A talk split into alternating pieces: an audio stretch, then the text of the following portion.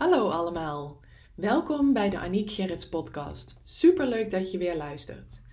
Ik ben Aniek Gerrits, eigenaresse van de Betekenisvolle Vrouw en PhD-researcher aan de Universiteit van Leuven. Dit is de podcast waarin ik kennis, inspiratie en tips met je deel, zodat jij jouw leven onder jouw voorwaarden kunt gaan leven. Een leven vanuit full alignment en echt in je kracht gaan staan minder innerlijke conflicten en minder weerstand. En juist meer toestaan en moeiteloos ontvangen. Dat is wat ik jou gun. Hoe kun jij alles manifesteren wat je wil? Hoe zorg je ervoor dat alle leden van Team Mindset dezelfde koers varen? En hoe combineer je het beste van wetenschap met spiritualiteit? Vandaag gaat deze aflevering over wantrouwen versus vertrouwen. Ik stond namelijk vanochtend op en ineens Ehm, werd ik herinnerd aan de theorie van Erikson. Ik weet niet of jullie Erikson kennen, maar hij heeft een hele belangrijke theorie toegevoegd aan de wetenschap over de fase die wij van geboorte tot aan de dood doorlopen, de ontwikkelingsfase. En ineens dacht ik, hé, hey, wat er in deze coronatijd eigenlijk aan de orde is, is wantrouwen versus vertrouwen, angst versus vertrouwen. Dus eigenlijk, hoe voel jij je nu? Voel je vertrouwen of voel je angst? En hoe kun je er nou voor zorgen dat als je angst of wantrouwen voelt, dat je dan kunt shiften naar vertrouwen? Ik voel bijvoorbeeld in deze tijd heel erg sterk vertrouwen. Ik heb er ook gewoon, ik voel gewoon dat het allemaal goed gaat komen. En dat het iets is waar wij allemaal iets van gaan leren, gaan leren. Dat het ons allemaal iets gaat brengen. Ik heb daar vandaag ook een post over geschreven. Van over dus de impact die jij wil hebben in deze periode. Die kun je vinden op mijn uh, uh, Instagram account, de betekenisvolle vrouw. En nu wil ik je daar nog graag wat meer ehm, ja, vanuit de wetenschap over geven. Dat jij jezelf ook wat beter leert te begrijpen. Want Eric Erikson zegt in zijn theorie dat het eigenlijk betekent worden wie je bent. In je leven dus worden wie je bent. Hij hoorde namelijk als kind nergens bij. En dat maakte dat hij ehm, geen gezonde identiteit ontwikkelde.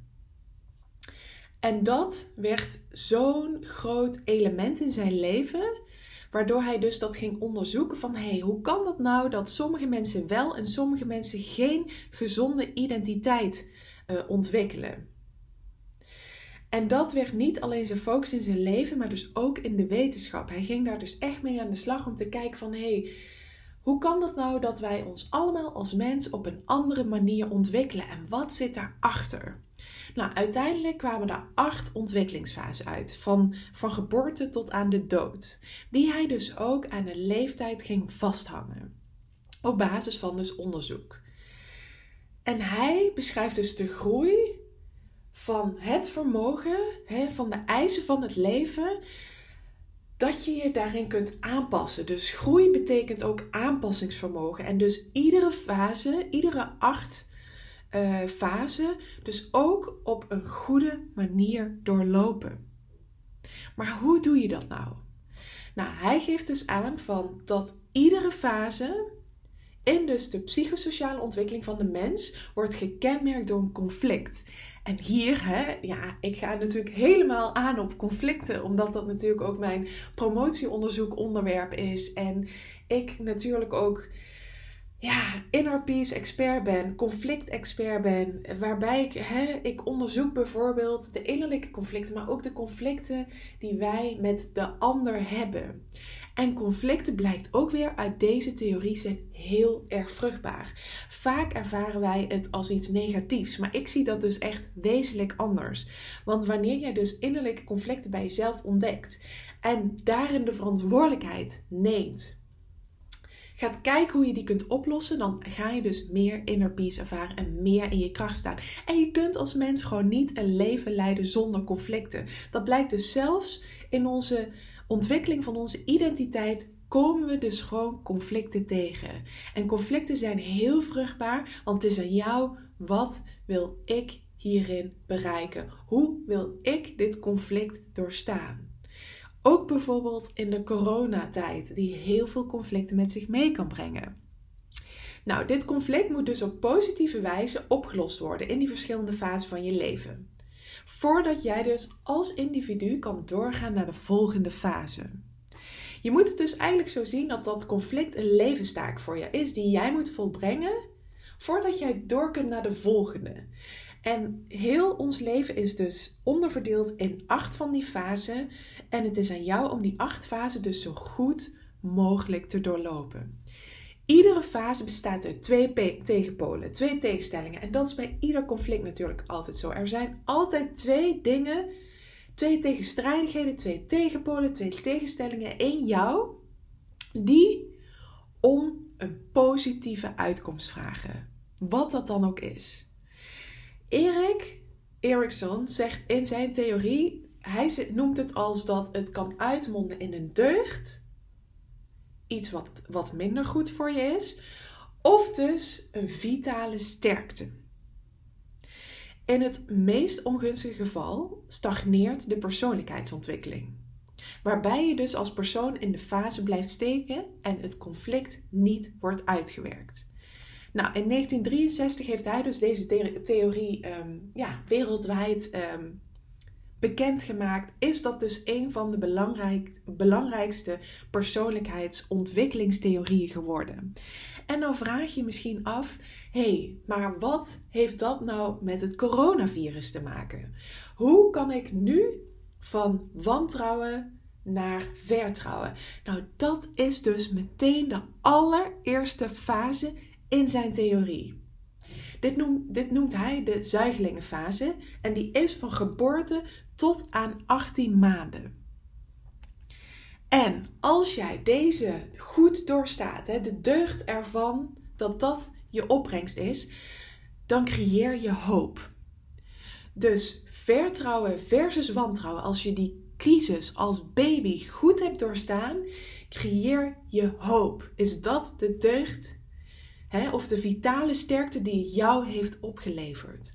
En als jij merkt dat jij vanuit, ehm, hè, als je kijkt naar jouw levensgeschiedenis en dat je met heel veel wantrouwen naar de wereld kijkt, dan is het dus heel interessant om te gaan kijken in die eerste fase van jouw leven. Hoe is de hechting gegaan met mijn ouders? Hoe vertrouw ik bijvoorbeeld de wereld om me heen, de mensen om mij heen? Heb ik hoop? Voel ik hoop? Nu ook in deze tijd. Want ik geloof erin dat dus ehm, het coronavirus eigenlijk alles op de voorgrond brengt. En jou dus nu ook laat ervaren of jij dus die verschillende levensfasen goed hebt doorlopen. Na de zuigelingenfase komt de peuterleeftijd. En die, hè, die loopt van 18 maanden tot 3 jaar. De levenstaak die je dan hebt is autonomie versus schaamte en twijfel. En de deugd of de vitale sterkte die je hieruit ontwikkelt is je wil. Hoe autonoom durf jij te handelen zonder schaamte, zonder twijfel? En vanuit dus een eigen wil. Als jij dus ook hier weer conflict ervaart, is het interessant om terug te gaan naar die peuterleeftijd. Om even te gaan kijken van hé, hey, is daar misschien iets gebeurd wat heeft gemaakt dat ik nu dus minder autonoom ben, minder die wil heb als dat ik zou willen? Vervolgens beland je in de kleuterleeftijd. Die is dus de 3 en 5 jaar. En de levenstaak in de kleuterleeftijd is initiatief versus schuldgevoel. En de deugd die je daaruit opdoet, de vitale, uh, vitale sterkte, is doelgerichtheid. Uh, voel jij je bijvoorbeeld vaak schuldig? Heb jij vaak een schuldgevoel? Nou, dat, dat is dus heel interessant om terug te gaan. hey, als ik dat in mijn leven terugkrijg, dan betekent dat dus dat ik daar in die leeftijd wat te doen heb. En ik ga je straks ook even een tool geven in deze podcast. Als jij dus een conflict van bijvoorbeeld hoop in de eerste fase, wil in de tweede fase, doelgerichtheid in de derde fase bijvoorbeeld voelt, hoe je daarmee aan de slag kan. Maar ik loop eerst even de verschillende fases voor door. Want vervolgens beland je in de basisschoolleeftijd. En die vindt van 6 tot 12 jaar vindt die plaats. De levenstaak is daar een vlijt versus minderwaardigheid. En de deugd die je opdoet is competentie.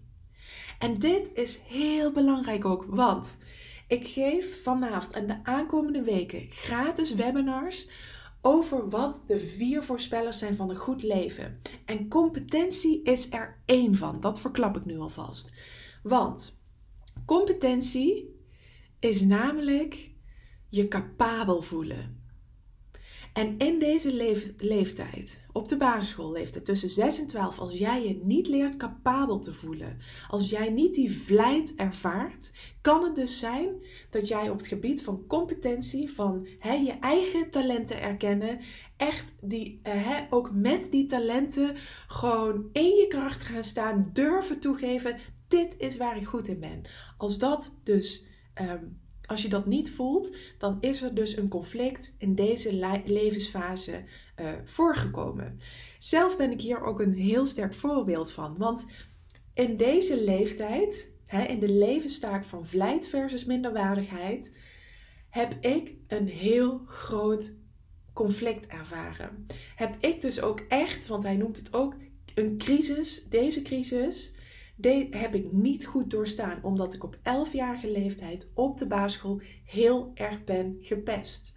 Waardoor ik dus die competentie in die levensfase onvoldoende heb ontwikkeld op dat moment. En ik daar dus op een later, in een latere fase in mijn leven, in mijn twintiger jaren, mee aan de slag ben gegaan. Omdat ik voelde van hé, hey, ik erkende mijn eigen talenten niet. Ik was zo aan het pleasen. Ik ik zag mezelf als een, een grijs muisje. Ik cijferde mezelf helemaal weg. En daarin kun je dus zien van wow, die theorie die klopt echt helemaal. Want als jij dus een fase niet goed doorstaat, dan doe je die deugd dus niet of onvoldoende op. Nou, vervolgens gaan we naar de adolescentie. Dat is wanneer je tussen de 12 en 18 jaar bent. En dan heb je de levenstaak van identiteit versus identiteitsverwarring. En de deugd die je daaruit opdoet is trouw. Trouw zijn naar jezelf, trouw zijn naar je ander, trouw zijn aan jouw identiteit. Vervolgens, de volgende fase is vroege volwassenheid. Dat is tussen de 18 en 35 jaar, waar ik nu middenin zit. De levenstaak die we in deze fase hebben is intimiteit versus isolement. En de deugd is liefde. En ik denk in deze tijd van corona, dat dit voor dus de millennial zo ongelooflijk belangrijk is. Voor iedereen is dit belangrijk. Dat je online ook intimiteit kunt gaan ervaren. Dat je dus hè, die liefde, dat je die no matter what, ook tijdens het coronavirus, kunt ervaren. Dus de levenstaak van dit moment is intimiteit versus isolement. En het is aan jou om dus ook in de tijden van corona die intimiteit toch op te zoeken, toch weten te vinden, toch als, hè, als jij dat conflict in jou ervaart, intimiteit versus isolement, waar ik gisteren ook van een van mijn volgers een vraag van kreeg: van hoe zorg ik ervoor nu ik alleen woon en thuiswerk door de coronatijd, dat ik dus niet in een isolement raak, dat ik niet eenzaamheid um, ja, ga creëren voor mezelf? Het antwoord hierop is intimiteit. Is dus liefde. En ga dus ook die intimiteit voor jezelf creëren. Zet desnoods nu voor jezelf op papier de vraag: hoe kan ik intimiteit in de tijd van corona's voor mezelf creëren? Hoe kan ik liefde in deze tijd opzoeken, toch vinden? Zodat je deze crisis hè, deze 18 eh, tot 35 jaar crisis, maar ook de crisis van de corona, heel goed doorstaat. Dat jij die vitale sterkte van liefde opdoet, nog krachtiger maakt. Dat jij dus dat, die deugd je eigen gaat maken, op zoek naar die intimiteit. Dat is wat je te doen hebt. Vervolgens komen we dus in de fase van de middelbare volwassenheid. En dat is dus 35 tot 65 jaar ongeveer. En dat is generativiteit versus stagnatie en de deugd is zorg. In die leeftijd wil je voor anderen gaan zorgen. Je hebt zoveel levenskennis opgedaan. Je voelt ook gewoon, hè, vaak is dat ook de fase dat we ouder worden, dat we kinderen krijgen. Dus dat je jezelf eigenlijk ehm, ja, voor, de, voor het hogere goed, voor je kind, voor ehm, nieuwe uh, professionals op je werk ga jij zorgen. En je wil dus ook vooral niet stagneren in deze levenstaak. Dat is niet de bedoeling. En hè, met het coronavirus wil je ook vooral niet stagneren. Dus als je ineens thuis komt te zitten en dus hè, ook als je bijvoorbeeld geen kinderen hebt, hoe zorg je er nou voor dat je niet stagneert en dat je die vitale sterkte van zorg toch toe kunt passen? Want dat draagt er dus bij aan de ontwikkeling van jouw persoonlijkheid, aan de ontwikkeling van jouw identiteit. En de laatste fase, de achtste fase, is die van late volwassenheid. Dat is vanaf ja, 65 tot aan de dood. En de levenstaak is ego-integriteit versus wanhoop. dus zorg ervoor dat je goed voor jezelf blijft zorgen. En de deugd die je dan opdoet, is wijsheid. Al deze taken, al deze fasen zorgen ervoor dat als je die goed doorstaat, dat je de deugd opdoet. De deugd van hoop, van wil, van doelgerichtheid, van competentie, van trouw, van liefde, van zorg, van wijsheid. En afhankelijk van de leeftijd die jij nu hebt, heb je dus een aantal deugden, als het goed is, al doorstaan. En als je dus niet die hoop voelt, als je niet de wil voelt, als je niet de doelgerichtheid voelt, als je niet de competentie voelt, als je niet de trouw voelt, als je niet de liefde voelt, dan weet je dus dat in die crisis, in dat conflict, er een tegenstelling is geweest die jij onvoldoende hebt doorlopen om die deugd eigen te kunnen maken. Om die deugd onderdeel van jouw identiteit en persoonlijkheid te maken. Nu vraag je je af, oké okay, maar hoe kan ik er nou voor zorgen dat ik die deugd toch eigen maak? Dat dat wel een vitale, vitale sterkte van mij gaat worden. Nou, dit is weer waarom ik hè, het verbinden van dus enerzijds de wetenschap, deze theorie, en anderzijds de spiritualiteit zo fantastisch vind. Want wat je dus in tijden van corona heel goed kunt doen, is mediteren. En een van de meditaties die ik super krachtig vind in het, in het loslaten van negatieve levenslast en om te kiezen voor die deugd, is om contact te maken met je innerlijke kind in die fase die op dat moment het conflict niet goed heeft doorstaan. Ik neem mezelf even als voorbeeld. Ik ben dus in de fase van uh, basisschoolleeftijd 6 tot 12 jaar. Uh, in de levenstaak van vlijt versus minderwaardigheid heb ik een minderwaardigheidsgevoel gecreëerd omdat ik een jaar enorm gepest ben. Die deugd van competentie, die was er daardoor op dat moment voor mij als identiteit onvoldoende ontwikkeld. En wat ik ben gaan doen, is door te uh, connecten, met te verbinden met dat basisschoolkind uh, van 11, ben ik dus um, door middel van de Ho'opono-meditatie, ik weet niet of je hem al kent, maar die meditatie staat voor vergeving, voor dankbaarheid en voor liefde. En door middel van die meditatie, elke keer als ik dus een minderwaardigheidsgevoel voel, ga ik die meditatie doen, maak ik contact met dat innerlijke kind van 11 en vraag ik dus alles wat dat kind aan negativiteit, uh, alle negatieve levenslast van dat kind, vraag ik om los te laten. Want op dat moment zit dat kind aan het stuur en ik stel me dus altijd voor Ehm, ik stel me dan een bus voor met allemaal uh, erin uit die verschillende levensfasen. En soms kan het dus zijn dat een van die, um, een van die ikken uit dus jouw kindertijd, of uit jouw tijd, uit jouw hele leven eigenlijk, tot nu, dat die aan het stuur gaat zitten, terwijl jij de volwassen, vertrouwde, zekere, ontspannen Aniek aan het stuur wil hebben. En dat betekent dat je die ik, dus en dat visualiseer ik dan ook altijd weer op de achterbank zet, en dat jij weer aan het stuur gaat zitten, zoals jij nu bent, en dat je dus ook vanuit die meditatie dus, vanuit die Ho'opono meditatie, dat jij jezelf ehm, of de negatieve levenslast van dat innerlijke kind op dus dat thema waarin jouw ontwikkeling van jouw persoonlijkheid of identiteit een crisis heeft plaatsgevonden, als dat kind zich weer laat, laat zien, mag jij het weer op de achterbank gaan plaatsen. Mag je in die meditatie alle levenslast, negatieve levenslast van dit innerlijke kind loslaten, zodat het ook ontspannen op de achterbank kan gaan zitten. Dus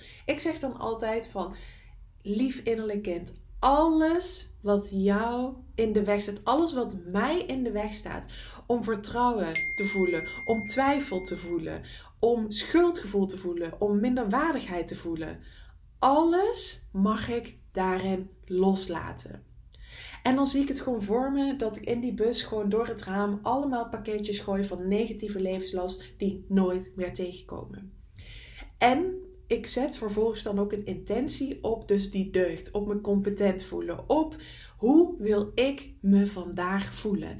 En ik geloof dat dat heel krachtig is in deze uh, coronatijd, dat jij in de ochtend hè, bij jezelf incheckt. Als daar dus iets zit van wantrouwen, twijfel, schaamte, schuld, minderwaardigheid, identiteitsverwarring, isolement, dat je dan die meditatie gaat doen. Vervolgens ga je dus dat innerlijke kind, dat zie je, dat hoor je. Die geef je dus de liefde die het nodig heeft door te luisteren naar hè, en door te zeggen van we gaan alle negatieve levenslast loslaten op dit moment in deze meditatie, zodat de vertrouwde, zekere, ontspannen Aniek weer achter het stuur gaat zitten. En vervolgens kun je dan bijvoorbeeld een intentie uitzetten over hoe jij je vandaag wil voelen. Dat je vertrouwen wil voelen, autonomie wil voelen, initiatief wil voelen, vlijt, identiteit, intimiteit, wat dan ook. Dus je gaat de focus door middel van die meditatie verleggen van wat je niet wil naar wat je wel wil. En je laat daarbij alles los wat jou daarin niet dient. Wat jou dus ergens in die crisis nog eens blijven hangen, maar wat jij mag los gaan laten. En dan kom je bij hoop, bij wil, bij doelgerichtheid, bij competentie, bij trouw, bij liefde. En dat is wat ik jou van harte gun. Dus ik hoop dat deze podcast je heeft geholpen om dus te ontdekken hoe jij bijvoorbeeld van vertrouwen, hè, van wantrouwen naar vertrouwen kunt. Hè, die eerste fase in ons leven. Maar ook hoe jij van autonomie naar schaamte en twijfel kunt. Van initiatief naar. Uh, van. Ik zeg hem verkeerd om, sorry